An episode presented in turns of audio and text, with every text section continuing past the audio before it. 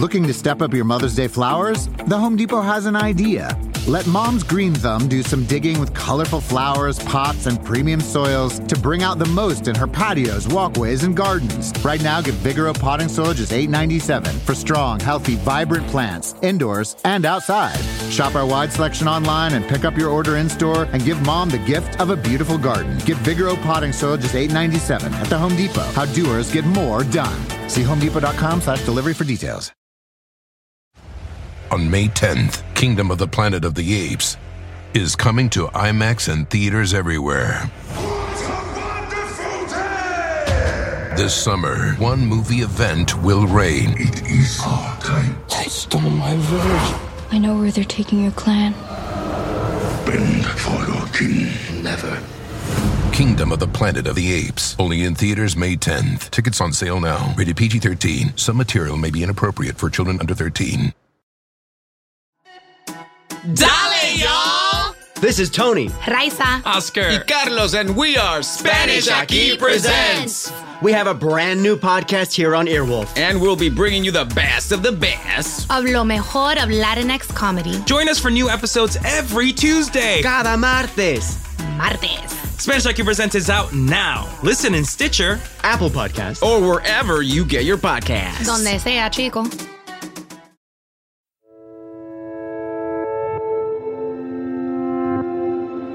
This is Dead Eyes, a podcast about one actor's quest to find out why Tom Hanks fired him from a small role in the 2001 HBO miniseries Band of Brothers.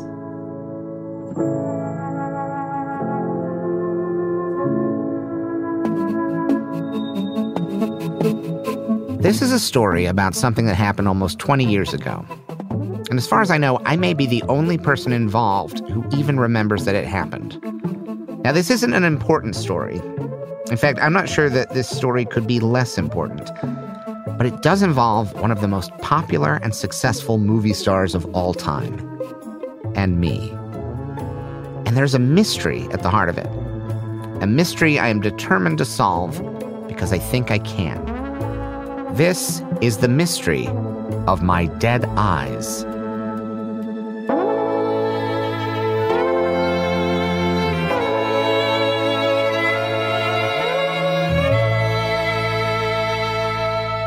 I should start by telling you who I am. My name is Connor Ratliff, and I'm a working actor, primarily in comedic roles. You probably have never heard of me, but there's a slight chance you may have seen me in a film or TV show at some point over the past few years. You might have watched me in the second season of The Marvelous Mrs. Maisel. I played Chester, the creepy guy who says crisscross to Susie when she's in the Catskills pretending to work at a summer resort. Now, I've been hanging around this resort for seven years, and this is the first time I've ever encountered a like minded person. We are not like minded. I know you, you know me. I don't fucking know you. Kind of linked now, aren't we? No. Crisscross, crisscross. Go away. I was Black Cindy's attorney on the penultimate season of Orange is the New Black. Falling into hysterics and changing your testimony at the 11th hour will not help Miss Jefferson's case. Listen to me. You won't help her. I also recently did a White Castle commercial dressed up in green paint like I'm a founding father on a $3 bill. Today I stand in this $3 bill for value, for variety, for freedom. Introduce- or if you went to see an improv show at New York City's Upright Citizens Brigade Theater in the past eight years, there's a decent chance I might have been one of the performers on stage doing improvised comedy. Please welcome to the stage, Connor Ratliff. If it sounds like I'm in any way tooting my own horn, I apologize. Just trying to paint a picture of who I am now, and that's the way it is for actors. You're always selling yourself. It's disgusting. I also asked my friend Zach Woods if he would try and describe me. You probably know Zach from Silicon Valley or The Office. All right, imagine you're at my you were delivering a eulogy and they want a description of my face because my body's been uh, burned beyond recognition. he and I have done quite a few improv shows together over the years, and he's really eloquent at Okay. describing people. In addition to being one of the kindest people I've ever met.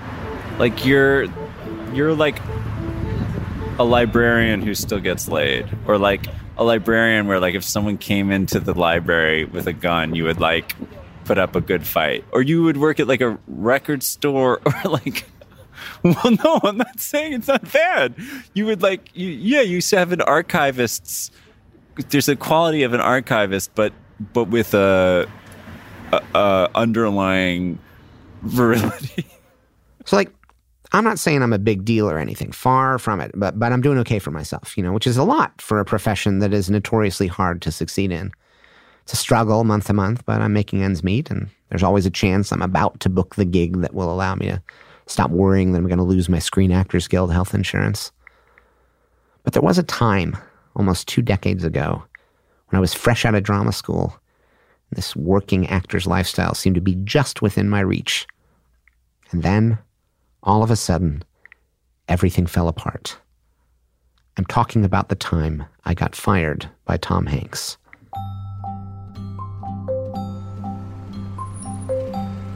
Let's get back to the year 2000.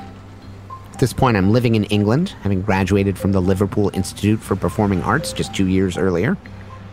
And it has been a roller coaster ride, you know, feast or famine. I, I booked a leading role in a great new play at the prestigious Royal Court Theatre, got my picture in The Guardian next to a glowing review that got my name wrong. I had an agent, and I auditioned for a lot of things, but I was an American actor, mainly going out for American roles, which were fewer and further between than the British ones. I could do an okay British accent, but not good enough to fool actual British people, all of whom can really tell if your dialect is even a little bit off. So when HBO decided to make the Steven Spielberg Tom Hanks epic miniseries Band of Brothers in the United Kingdom, it was a big opportunity for me. The main roles had already been cast in America, but now they needed to cast the small roles. They were looking for local hires. It had been my experience that even a lot of really good British actors tended to sound a little bit less natural than I did, delivering very basic American dialogue. In other words, I had a slight advantage. I auditioned.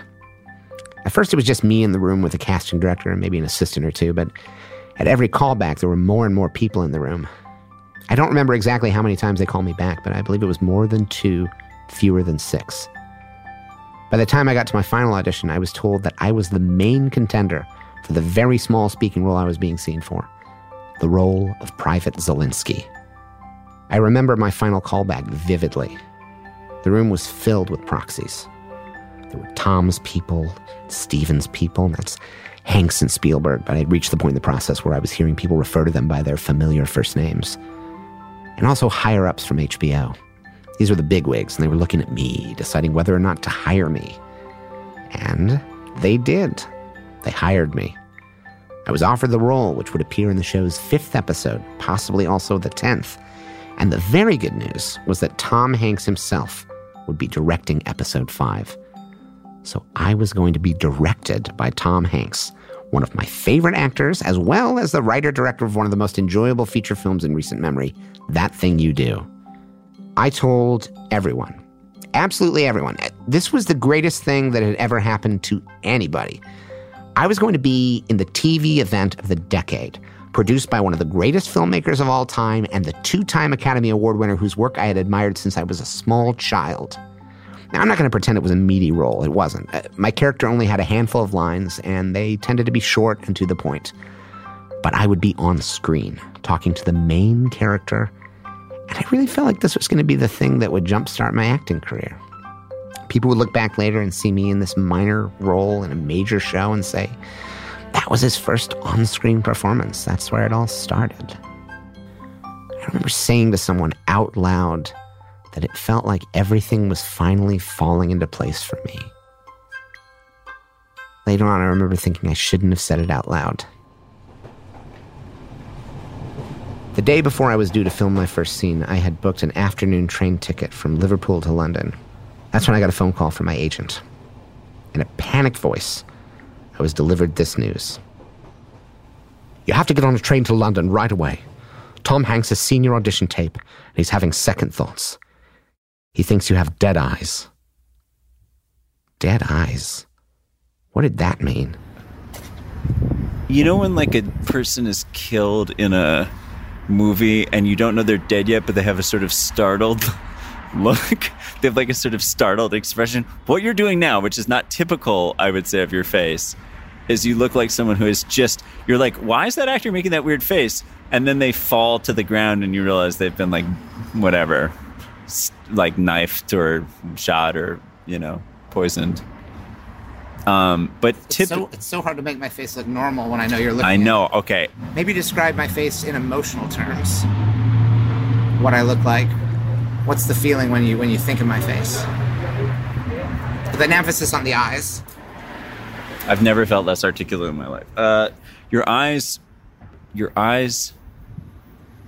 We're now also just to give some context to anyone who's listening. We're standing on a street corner at 1 a.m. outside the West Fourth Street subway stop. People are walking by and watching me say to Connor again and again, "Your eyes, your eyes, your eyes." It's the most romantic moment we've ever had by far.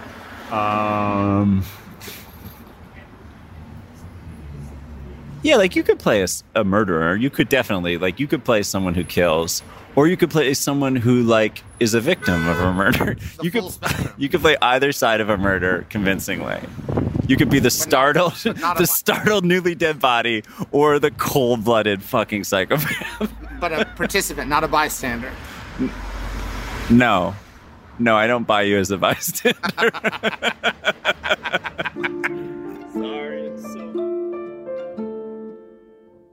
You need to get there right away to re audition. He thinks you have dead eyes. Now, I don't think that Tom Hanks ever intended for me to know right. that he thought I had dead eyes. No. I talked to my friend D'Arcy Carden. We became friends a few years ago at UCB in New York. You probably know her as Janet from The Good Place. Is there a way that we can get that motherfucking agent assistant on this podcast? I don't remember who it was. I'm well, so bad with names. And right, right, right. Two decades went by and I don't yeah. remember who it was. God, I hate that person. Truly, deeply hate that person. Although, whatever, it's probably given you a lot of gold in your life. But like, what a thing to tell an actor. It only is in recent years that it occurred to me that I shouldn't have been told that. Right, right, right, right. Because it really put me in my head. Yeah. So then I I get to London and I meet with the casting director, Suzanne Smith, who w- the two of us rode in a town car from London to Hertfordshire um, Hatfield Aerodrome, which is this giant airfield where they filmed Saving Private Ryan. Oh wow! And so it's just huge. It's the Yeah. big. I've still never worked in any place that was as big as this. And it was Right. bustling, you know. So we had like a forty-five minute like town car ride, and she was very nice. Even that is insane, Connor. she was very sweet to me, but it was clearly just so uncomfortable because she she had cast me and now she was maybe going to have to uncast me. Right. And so we rode up there and then I remember waiting in an office for I think it was a couple of hours. Get there right away. a certain point passed where I realized I could have taken my original train. totally, totally, totally. And and I don't say this to complain at all because it is it, Tom Hanks at that point was in the middle of prep for directing this episode. So he has he was out like scouting, looking Right. at location things and sets and all this stuff. And so I'm I'm sitting in this office for like 2 hours. So everyone like knew. I am clearly like this problem. I'm like this like manifestation of a, a thing that's gone wrong. Yes, yes, yes. And and then finally I get to a point where I remember hearing a noise from down the hallway. And it was as if if Tom Hanks was like a bird or some kind of animal, it'd be like this is the cry of the it's like in a nature doc. I just hear this thing It sounds like a and then I hear like little British laughs, like these little like like around a titter, him. a titter. And and I'm like, oh, he's coming close. And then I could hear him going into a, the room next to where I was for via another door. So I didn't see him go into the room. And then I was sitting there, and at a certain point, they call me into the room. Kona. Kona. Ma- Kona. Kona. Kona. Kona. Will you come in the room? And Tom Hanks is sitting there on a couch. And he looks like he's dying. Fuck, what? Like sick or just stressed? Just like worse than anything in the movie Philadelphia. He Oh, looks like just he's just that. like like because and I didn't know this at the time, but it was like a shock. Uh I didn't know about the movie Castaway, which is what he had just filmed. So he was so skinny. So he had just imagine him shaving that big crazy beard right, and right. hair. Right. So he's just under like a short, like almost like Michael a buzz. Stipe, basically. Yes, yeah, and he had this like gray and black stubble, and he's just wearing like sweatpants, but they look like they're just about to fall off of him. Like Oh, he's just he's gone so method for Castaway Right. that it's a shock to see Tom Hanks and think like, oh no, is Tom Hanks sick? Is the word sinewy? Yes, Yes. yeah. I, I I was stunned when I saw Yeah, him. I'm sure. And, I'm sure. And and then he was, uh, oh hey, how you doing? And I sat down and and there was not a lot of chit chat. Right. Uh, but he said, uh, "Well, uh, let's uh, let's hear it." and then I proceeded to do, uh, I think, a three minute scene opposite a non-actor. It was like Okay. a pro- I know it was a non-actor because they were not good at acting. It was just like a producer or an assistant or somebody. Reading lines. They had all the dialogue, and every now and then I would say, "Yes, sir. No, Mhm. sir. Would you like some tea or coffee, sir?" And so there was just uh, it was just me sitting there for most of it, not doing Yeah. anything, and this other person kind of not doing a good job acting. Part of me can't help but think that it made my acting look worse. That I wasn't like the scene wasn't going well. Right. Well, the, yeah, it's an impossible task. And I don't know. I don't have any memory of whether I was like popping my eyes or trying to like. You probably were. I, I bet I was. And so I do the scene, and I remember he said, uh, "Oh, is that it? Oh, I wish there were more." and, he, and then he like shook my hand, and I went out of the room. And then I sat there for I, I think uh, it was probably only a few minutes, but it was like a long few minutes. Yeah. And I'm sitting on this couch, and Suzanne Smith, she knelt down in front of me, and I remember it was like it was such a gentle pose. Yeah. And part of me thought like, oh, she has good news for me. Yeah. She's going to tell me like, you've got it. You know, get ready to film tomorrow. Yeah. Yeah. And then she said, they've decided to go another way. Oh my God. And that was when I I remember I teared up like Oh. instant. I teared up, and I remember saying, "I I've already spent some of the money." Oh, Connor. And she's like, "No, no, no, no. You, you, the contract's been signed. You'll be paid." Oh. and I remember thinking, "Oh, should I say?" I'll do it for free. You can keep the money if you let me be in the. I remember thinking, should I say that? And I didn't. I didn't say it because I knew, I knew that if I said it, the answer would still be no, and I would have lost even more. Uh, I I would have I would have lowered myself for nothing. You don't want to like make them fire you again. Yeah, well, I just it was one of those things where like when you know it's a second no, there's no need to humiliate yourself Totally. further. Um, now, here's the thing I, I want to ask you: is uh, have you ever been fired as an actor from a job?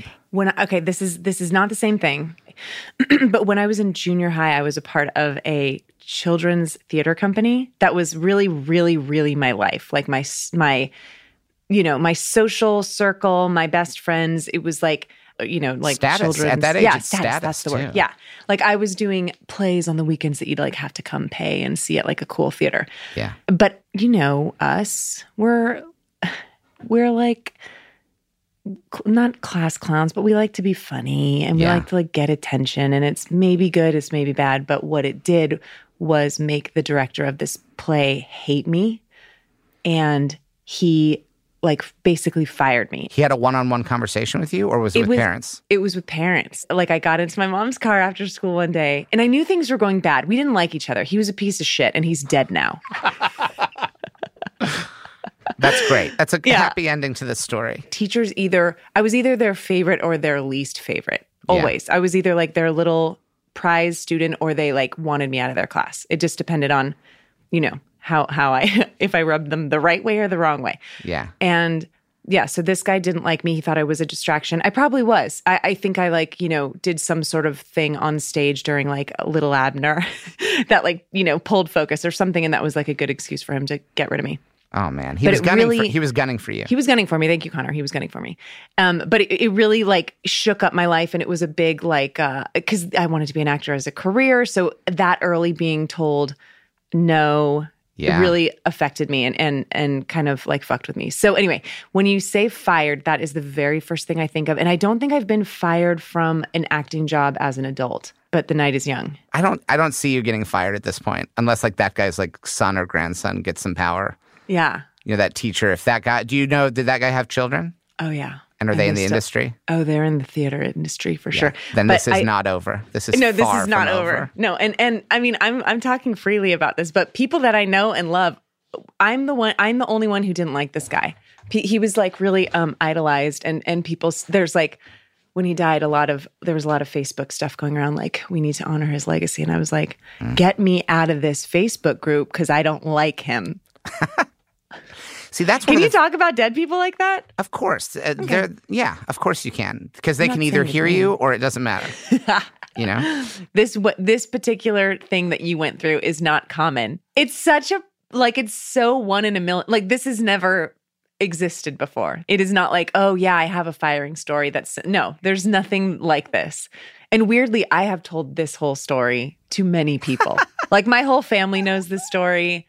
Even if it was like a beloved town Per, like a like you know the sweet like mayor of your town fired you or something like that. This is different. This is like this is the world's favorite person. Yes.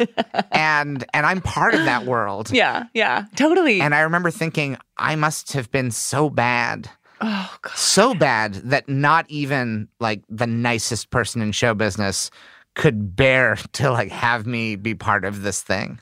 Now this is actually the part that like upsets me the most out of this whole story is not the like, yes, sir, would you like some coffee, sir, guy. What would that acting job have gotten you? Mm-hmm. It's what did the confidence blow do to you? Does that make sense? It's not like I'm more concerned with like how it affected you and your like confidence or or whatever it, whatever it is. How did that affect you going forward as opposed to like what this IMDb credit would have gotten you? S- h- h- what was that moment in time where you like uh my life is over like like my career is over I definitely knew that I was on a break. I definitely Mm-hmm. knew that I'm like I'm not. I maybe will, I need a couple years away from this because I really I think it was I really just wasn't strong enough to deal with. You know that's just part of the industry is that you sometimes things don't work out.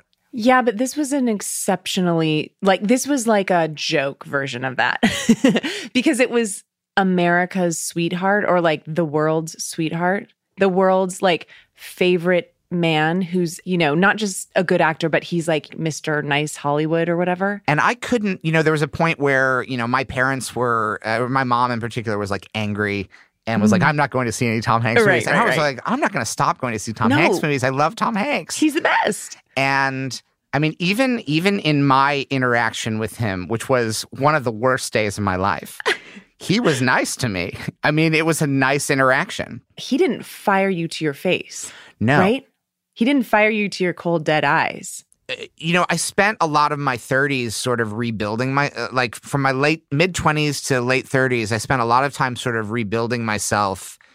And I think at the time that we met, when I was at UCB, I had zero career ambitions for working Yeah. in show business. Totally. I think we even talked about that. I didn't care about, I wasn't trying to book acting work. I didn't No. want to work in TV or movies or anything. I worked in a bookstore and I was fine.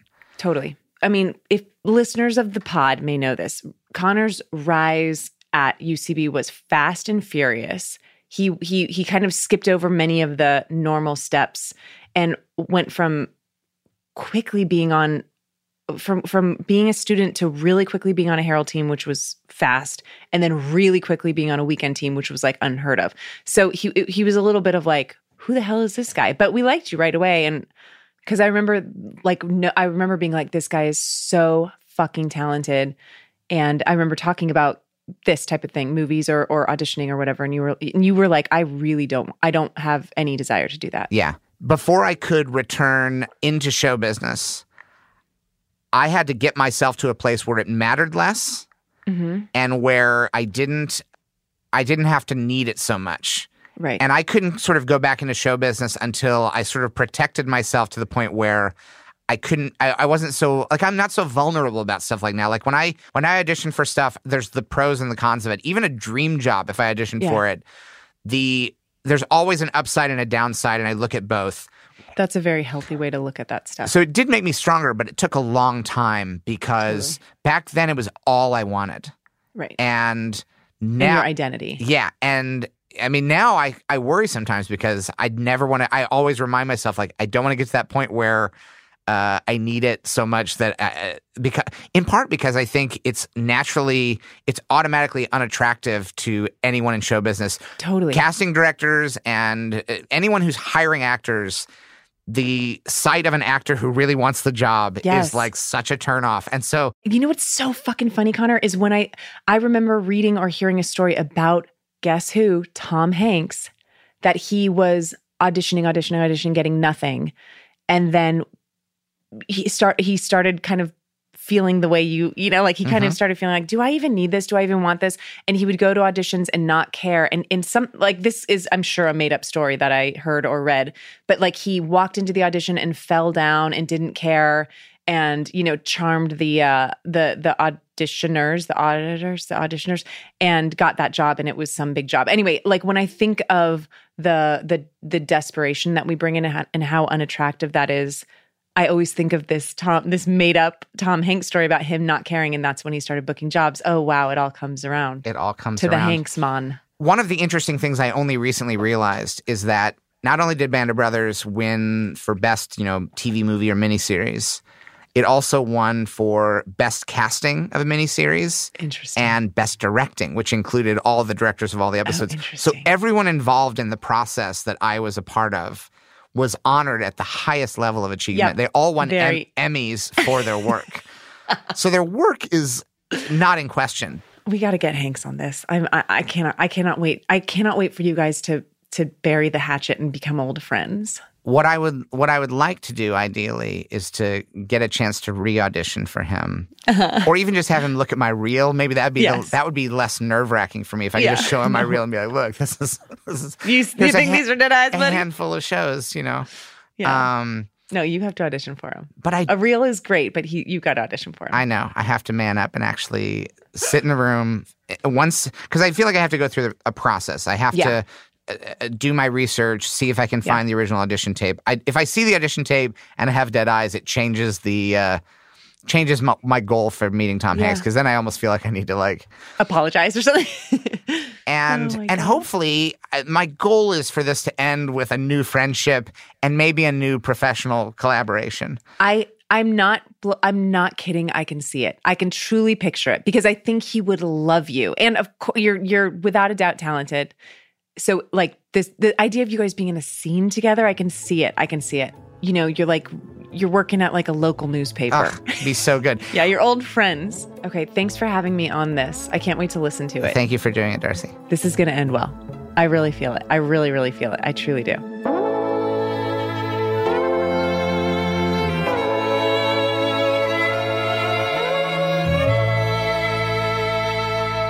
I decided to begin my investigation by going back in time even further to the year 1992. I was about to begin my senior year of high school when I was cast in the lead role in a production of Ordinary People. This was part of the University of Missouri Columbia's professional summer rep, so this was basically the first time I had ever had a job as a professional actor, unless you count a couple of local TV commercials I did as a young child. The role in Ordinary People was an especially intense part. If you've ever seen the Academy Award winning movie version directed by Robert Redford, I was playing the Timothy Hutton part a young man whose older brother died in a boating accident and who tried unsuccessfully to kill himself. A lot of the play is about my character talking to a therapist, played in the movie by Judd Hirsch. You're here and you're alive. And don't tell me you don't feel that. It doesn't feel good. It is good. Believe me. During that summer, the role of the therapist was played by a middle aged actor, the correct age for the part, and it was exhilarating for me to act opposite a professional actor who really knew what he was doing. It made it feel like acting was easy.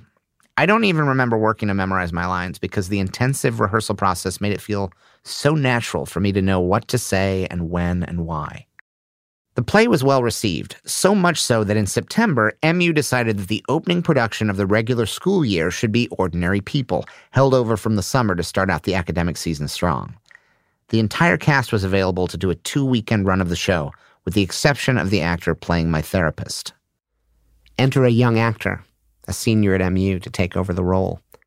My name is John Hamm, and I played Dr. Tyrone C. Berger in the 1992 production at the Rhynsburger Theater at the University of Missouri, Columbia, of Ordinary People. Dr. Tyrone C. Berger, which sounds like too funny, Well- too funny a name For for the seriousness of the thing. In the next episode of Dead Eyes, you'll hear me talk to John Hamm about his own struggles in show business. Les Moonves at CBS had told my agents to stop sending me in because, and I quote, John Hamm will never be a television star. Wow, what, what did you feel like when you heard that? Uh, not great. See? Nobody has it easy, not even John Hamm. Look, I know.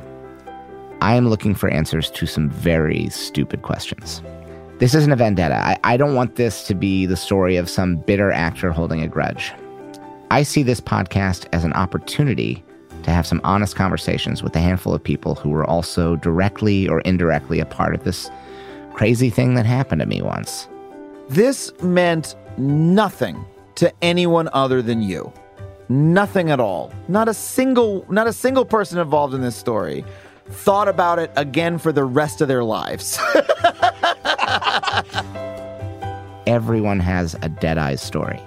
And most of them don't actually involve dead eyes, but everybody has a weird, disappointing thing happen to them at some point in their lives. So while I'm investigating the specifics of my own past, I'm going to stumble across other people's stories. Things that blew up their lives, threw them for a loop, baffling failures that either destroyed them completely or forced them to rebuild from the ground up. If you if you had to describe me as someone who hadn't who did, had, didn't know me, there's times actually I will uh, eliminate that from a, a, breakdown description when sending it to a client, whether it's like ugly man or you know unsightly woman or creepy dude. And maybe, just maybe, this could all lead to me getting a chance to audition again for Tom Hanks. But we'll worry about that later. This isn't about a destination. It's about a journey. The journey to solve the mystery of my dead eyes. Hope you like this podcast. This is obviously a very personal passion project for me, but if you'd like to hear more, if you'd like me to go further in this investigation, maybe get a chance to audition for Tom Hanks, talk to some of the people involved, please share this podcast with your friends, talk about it online, tweet about it, talk about it on the message boards. Let people know that you like it. Share it with people who you think would also like it. Uh, spread the word. I really appreciate it.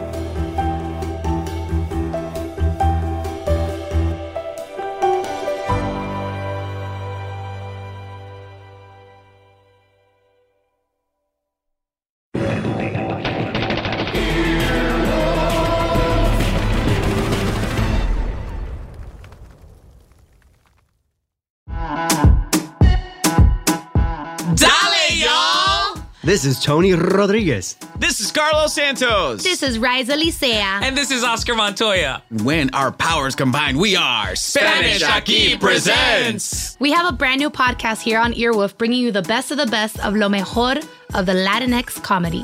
Join us every Tuesday as we chat about what's going on in our lives, Latinx culture, and ¿qué lo que?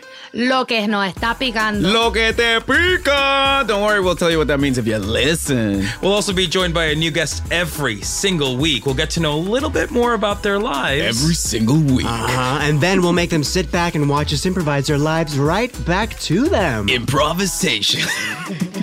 Spanish Aquí Presents premieres July 16th. Subscribe now in Stitcher, Apple Podcasts, or wherever you listen. O donde sea. Spanish Aquí Presents. Emmy award winning John Mulaney presents Everybody's in LA, a special run of six live episodes created by and starring Mulaney that'll stream live on Netflix during the Netflix is a Joke Fest. The comically unconventional show will feature special guests where John Mulaney explores the city of Los Angeles during a week when every funny person is in it. Watch John Mulaney Presents Everybody's in LA, debuting May 3rd live at 7 p.m. Pacific Time, only on Netflix. Life is a highway, and on it there will be many chicken sandwiches. But there's only one McCrispy. So go ahead and hit the turn signal if you know about this juicy gem of a detour.